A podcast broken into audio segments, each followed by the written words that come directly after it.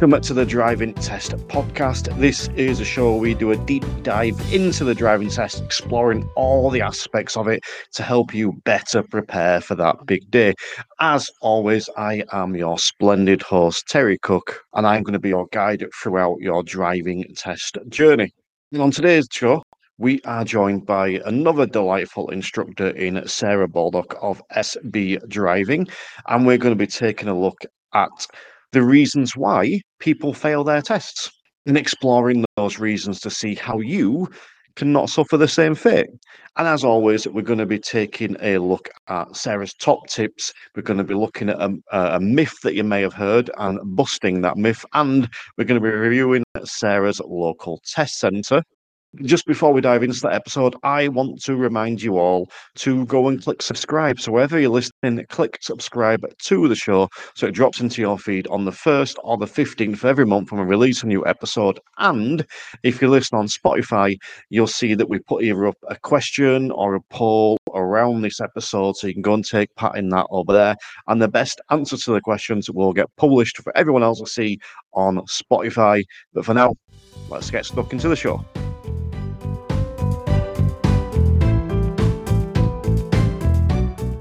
And now on the Driving Test podcast, we are joined by fellow driving instructor Sarah Baldock. How are we doing, Sarah? I'm all right. Thank you, Terry. How are you? I'm all the better for seeing your smiley face. I'm delighted that you have joined us on this episode of the Driving Test podcast. And today, the big thing, we well, the thing we're going to start off talking about is why do pupils fail? But just before we get into that, I just want to give you the opportunity to tell the, the people listening just a little bit about you and about your driving school well, not much to say really. I'm an ADI. I'm based in Maidstone in Kent. I've been teaching, I don't know, maybe four, five years, something like that now. Can't remember. And that's about it, really. That's all that's all there is to know about me. Okay. So let's move on to the why do pupils fail then? What are, what's the reasons behind people failing? What would if I asked you that question, what's your first response? Probably being unprepared, which is, you know, pretty a standard thing to say, isn't it? I think sometimes they try and do things differently on a driving test that they would do that you know they wouldn't necessarily do in their in their driving lessons. I'll give you an example. One of my boys recently failed. Um, he was coming off of a roundabout, and as he came off the roundabout, he hit the curb. And I'm not. He didn't just bump the. Curb, he went up the curb and over. You know, completely over the pavement. Never done that before. Never even hit a curb when we first started. Um, and when I spoke to him about it after, I like, why did you do that? And it was right at the beginning of the test as well, bless him. He said, well, I was trying to hold my hands differently on the steering wheel because I thought that's what the examiner wanted to see. And he said, and it felt really uncomfortable and really unnatural. So I think there's there's a bit of that, isn't there? Sometimes they try and they try and second guess what the examiner wants to see, and then when they're when they're thinking about what what they think the examiner wants to see, they're just messing it up. Completely get that, but I, I, want to touch back on the first thing you said. So, just to clarify, we haven't compared notes before we started. When I asked you why do people fail, your first response was not being prepared. The first thing I had written down here was lack of preparation. So clearly, we're on the same wavelength, and I think that's mm-hmm. a, a big clue to anyone listening about the idea of being prepared. So, I what what do you mean by that? So, sort of specifically, when you say not prepared enough, how are they not prepared? Um, I, I, presume it's because they haven't been um, driving on their own independently. And by that, I mean sometimes you get students who think, oh, yeah, no, I'm absolutely fine to be doing a driving test, I can drive. But they're not really understanding the fact that I'm still telling them what to do in a lot of situations not every situations but some situations and you have to understand that you need to be able to make those decisions on your own I'm not going to be there when the, when you're on your driving test. I'm not going to be able to say I can sit in the back if you want me to, but I'm not going to be sat next to you telling you or you know discussing with you what what you need to be doing. You need to be making those decisions on your own. So not only do you need to know physically how to drive the car, but you also need to know what to do in any given situation. And it might be a situation that we haven't covered, that we haven't come across, but you need to have the skills in place to be able to make a quick decision and then act on it safely. I, I wholeheartedly agree with what you're saying there. I think that that there's a when we talk about being prepared, I think sometimes there can be a misconception that we just mean have more hours. And that's not what we mean. We mean, as you've said, driving by yourself and and like you said, the idea of um, experiencing a new situation. I say to my guys, you know, I can't hire someone to run out in front of the car. So we can't practice that. Mm. So if you go on your test and someone runs out in front of the car, you have to handle that situation. The same way if you come across a horse and rider or whatever the situation is that we may not have experienced, you have to make those right decisions. So I, I completely agree. The more prepared you can be by driving independently and and just almost taking your instructor out of it, you know, because I think there's that stage, isn't there, where we're almost there just as backup. Mm. So the learner's driving by themselves, but this we're still there we want to get past that stage so you don't need us at all. Yes, I completely agree with that. And you then went on to mention about sort of the the random stuff they do. And I think you used a really good example there. So what you were saying was your student basically did something differently because he thought he had to drive differently on a driving test. Yeah, that's exactly it. Yeah. We need to drive differently on driving tests? I don't think so. I think you need to drive as you drive with your driving instructor yeah. or your your parent or whoever it is you know whenever you're whenever you're driving um what but i don't understand what the thinking is behind why they feel they have to drive differently and why the examiners you know what do they think the examiners are looking for and what do they think that we're teaching them i think there's an element there of what people see so for example if you think of the number of drivers on the road that will openly say i can drive but i wouldn't pass the test Mm. Lots of drivers say that. So if you're sat in the car with someone saying that, you're going to assume you would need to drive differently on your test compared to real life driving and normal driving. So I think maybe there's a bit of that there. I think there's also the the hearsay side of it. So they hear what their friends tell them, you know, and we know as instructors, and I'm, I'm sure you've done this, where you've sat in on the back of a test and a student's done something silly, failed, and afterwards they'll swear blind they haven't done it because they're in in test mode. So what they do then is they tell their friends this other story that isn't mm. actually completely true, um, which is where these driving test myths come from, which you might get into later on. But yeah, so I think that there's elements of that there. They hear stuff from their friends, they hear stuff from their family, and and what's the thing we hear a lot? Don't do that on your test. Don't do that on your test. And in reality, it's just don't do that. Mm. But because it's put as don't do that on your test, I think that's where people separate the two. But in reality, the way you drive on lessons should be the way you drive on test, which should be the way you drive after your test. I think for clarity, it is worth mentioning that there is a couple of things different on your driving test. So, for example, the emergency stop. In real life, no one pulls you up beforehand and says, I'm going to put my hand out and shout stop. So there's a couple of things that are kind of fabricated, but you know, 99% of it is just real life driving yeah i mean what they what they're doing is they're testing your skills aren't they? They're looking at your skills. Um, and this is what i say to mine is is you you turn up at a driving test ha- already having passed because your your sheet is blank isn't it? Or the the ipad is blank. They haven't filled anything in. And all you need to do is keep it blank. So at the same time it does and this is the other thing it doesn't have to be perfect does it? It just has to be safe and i say that to all of mine. Um, you don't have to give them an absolutely perfect um, result because you can get up to what is it 15, 14 i can never remember 14 or 15 driving you faults. can have 16 as a failure. Yeah. Um, so it, you know it doesn't have to be perfect. But you're right going back to the um what they hear I, I had this conversation today actually with one of my girls. She has moved her driving test from maidstone um, which i was really pleased about to gillingham um, and she got in the car today and she said oh i'm really worried now because my boss has told me that gillingham's really difficult to pass a driving test in and so i had to then spend the next sort of 15 20 minutes talking through well it, it's different to maidstone. It's obviously it's, it's different but there is nothing there that i don't think you know you you shouldn't you shouldn't be able to handle. You should be able to handle all of it. If you can drive in maidstone you can drive in gillingham you know? But because somebody's already put that doubt in her mind and i said to her are you now regretting that you brought it forward? And she was like mm, no. It's like really um, but yeah. Yeah, what I would say to anyone listening is it's a bit like when you get lots of people saying nice things to you, and then one person says something that's not nice.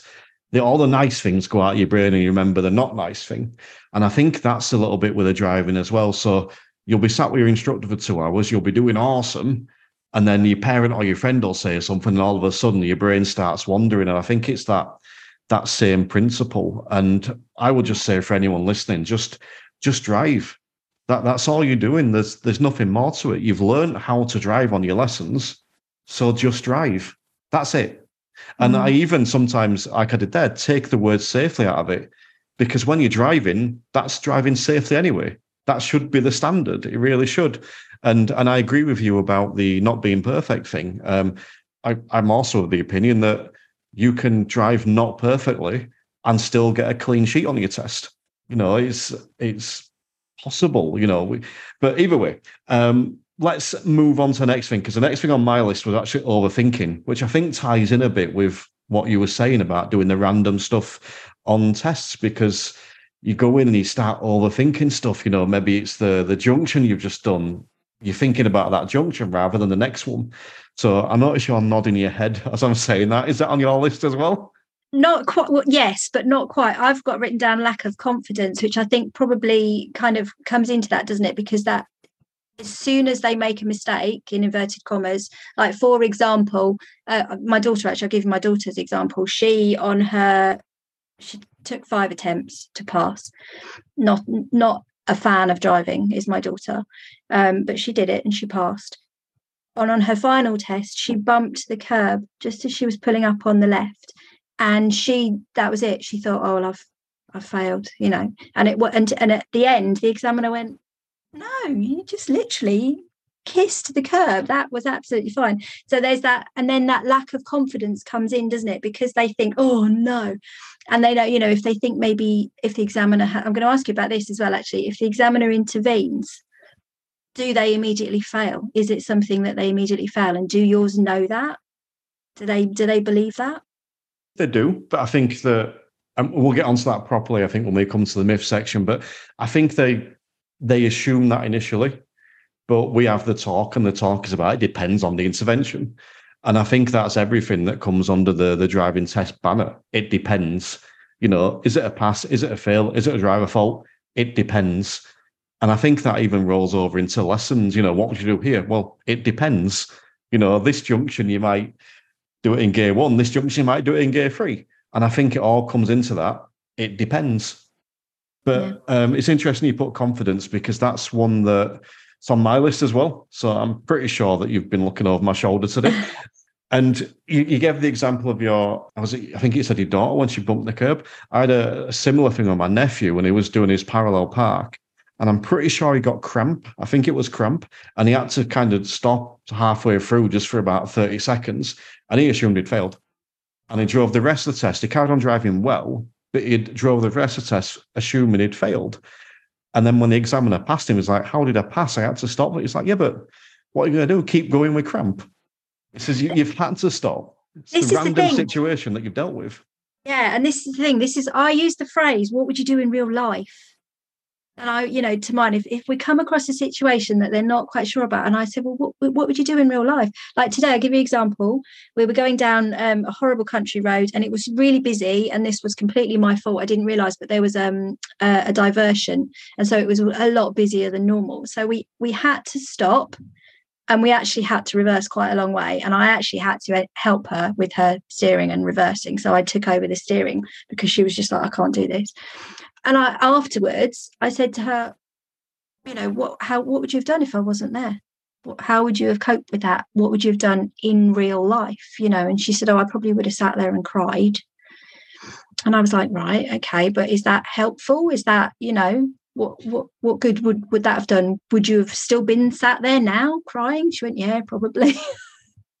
so it's that you know if you come across something on your driving test that you haven't come across before just use your common sense. What would you do in real life?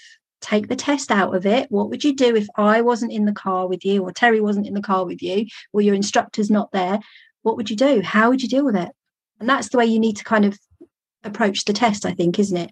Yeah. And I mean, just on that, because I think it's a good example that, you know, on lessons, for example, if you start getting really panicky and switchy while you're driving, like properly panicky, we'd pull up at side of the road for a minute. And well, you'd do the same on your test.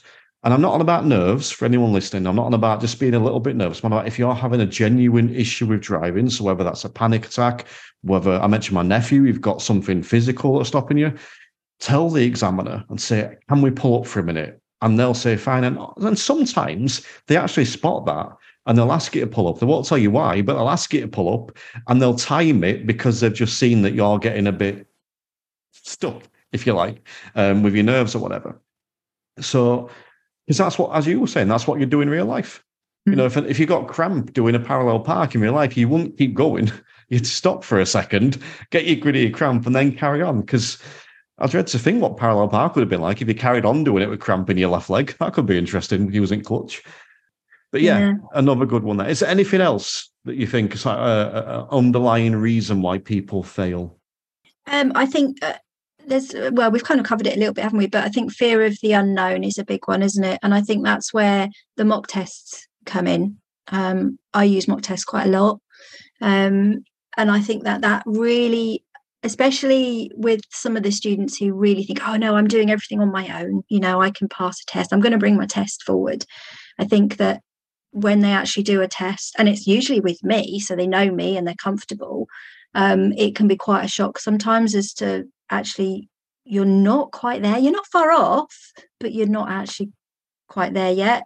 And then it, it kind of opens their eyes up to what they need to then, you know, the level that they do need to be driving at. Um, so I would recommend, yeah, mock tests are a really good way to kind of um, overcome that so that you've got an idea of what's going to happen, you know? Makes sense, doesn't it?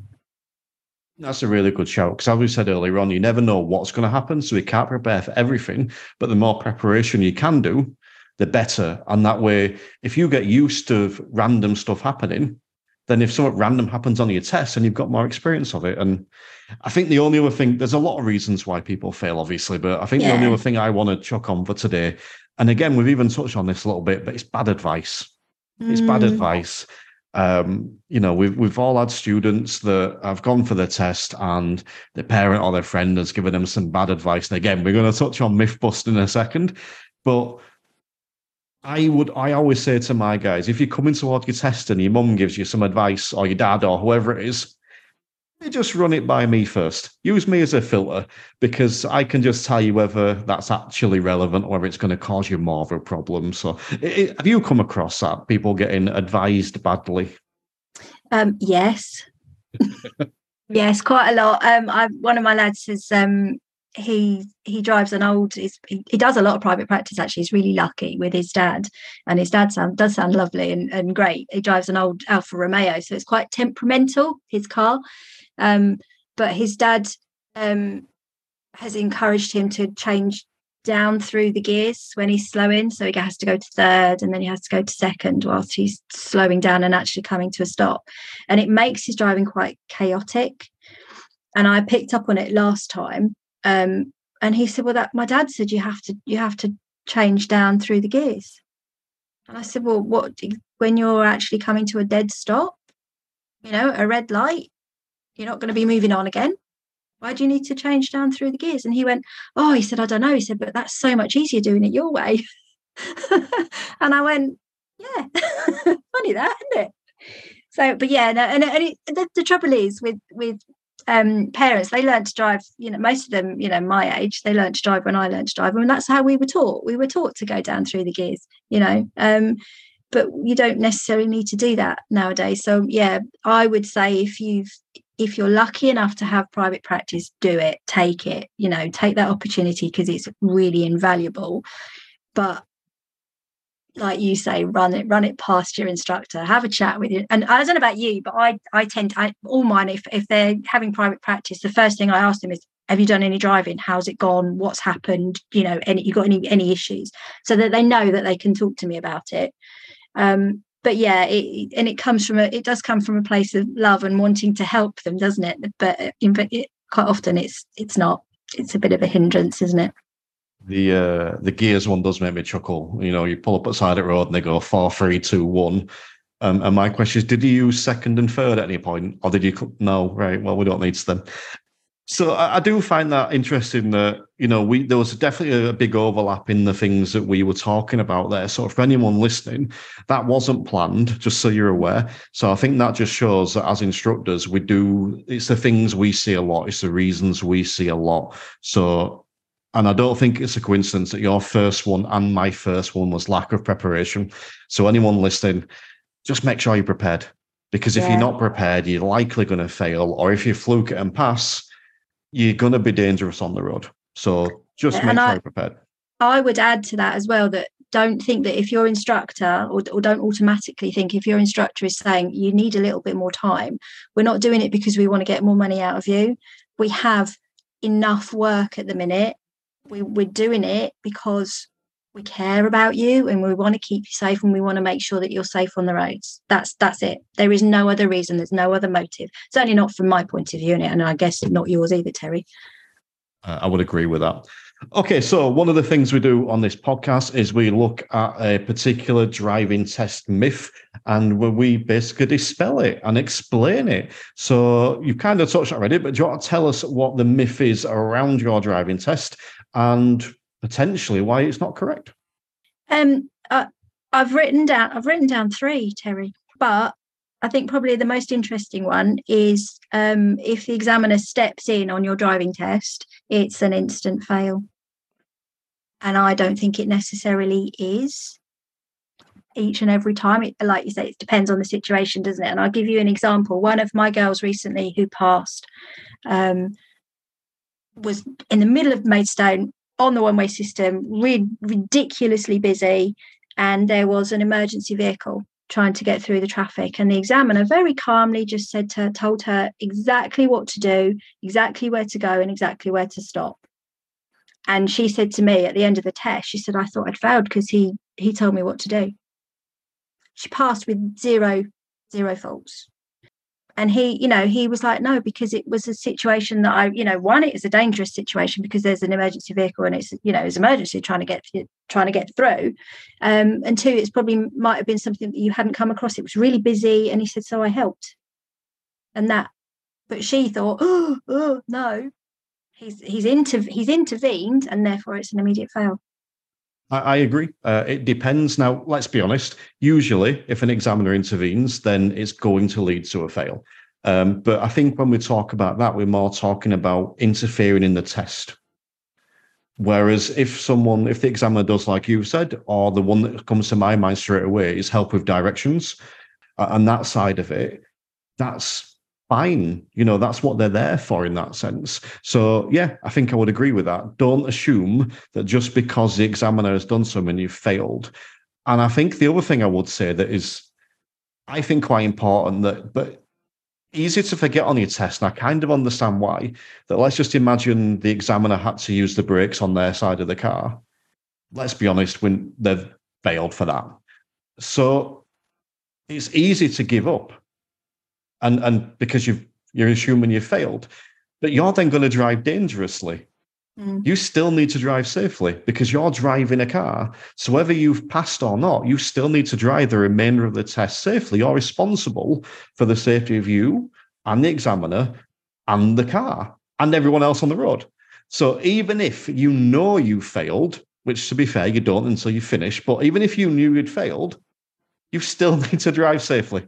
Yeah, yeah, and also, you know, it, it, it's more experience, isn't it? So if you keep going and you keep going well, and you remember all your mirrors and you do everything that you're supposed to do, it, it's just another sort of half an hour of independent driving, isn't it? Even if you think even if you fail right at the beginning, you're still in charge of that car for half an hour. So it's you know, keep going, don't give up. Yeah, definitely, uh, I agree with that, uh, and I think that's a, a very good myth to bust. Um, so yeah, good shout. But we're also going to get a top tip from you. So, what is your top tip for the students listening to help them pass that driving test? My top tip, um, and this is generally, I aim this generally at, at the girls, not wanting to sound sexist, but we do like to chat, us girls. Um, and I always say to them, don't you don't need to be friends with the examiner. You don't need to talk constantly with them. You don't need to chatter to them. You don't need to ask about their day um, they will make polite chit chat conversation with you. And I always say that on off the back of whatever they ask you, they are it, the the normal one is so what would you be doing terry if you weren't on your driving test today? Isn't it? You always get that one. And i always say to them off the back of the answer of what you say they will they will gauge whether or not one you're confident to talk to them two whether you want to talk to them. Um, so if you give them a one word answer of not much or whatever they'll go okay i'll sit back and i'll let you carry on if you get if you know say oh i'm, I'm might have been at sixth form or whatever whatever you know should be in english now or whatever um, then they'll they'll make a little bit of conversation with you, won't they? But you don't have to be their friend. You don't have to befriend them. They're there to do a job. They're there to make sure that you're doing your job properly, um, and that's it. You know, that would be my tip: is don't don't chit chat too much with them and get distracted. Again, another good tip, uh, and I think I will just chip in there and say that also with the examiners, I think it's easy to forget sometimes, but the people with different personalities. So different examiners will generally be more chatty than others. And, and as you said, they will gauge what, what you as students uh, on your test, they'll gauge how much you want to talk. But there will be some examiners that just give you directions regardless because they don't want to talk. And that's not in the, the job description. Their job is to assess your driving and your job is to drive safely. That's it. Um, but yeah, I would I would back up what you're saying. And if you feel comfortable talking, that puts you at ease do it. If you'd rather drive in silence, do it. If you'd rather have the radio on, tell the examiner you can have it on quietly. I'd maybe suggest against hardcore hip hop or something like that. Maybe it helps you drive a bit too fast. But um, whatever floats your boat, should we say? No, um, I was going to say that as well. Don't you know? Don't don't worry if you want to have the the radio on because I always get asked that question. Can I have the radio on? Of course, you can have the radio on. Just don't have it blaring. You know, make sure you can hear what the examiner's saying to you.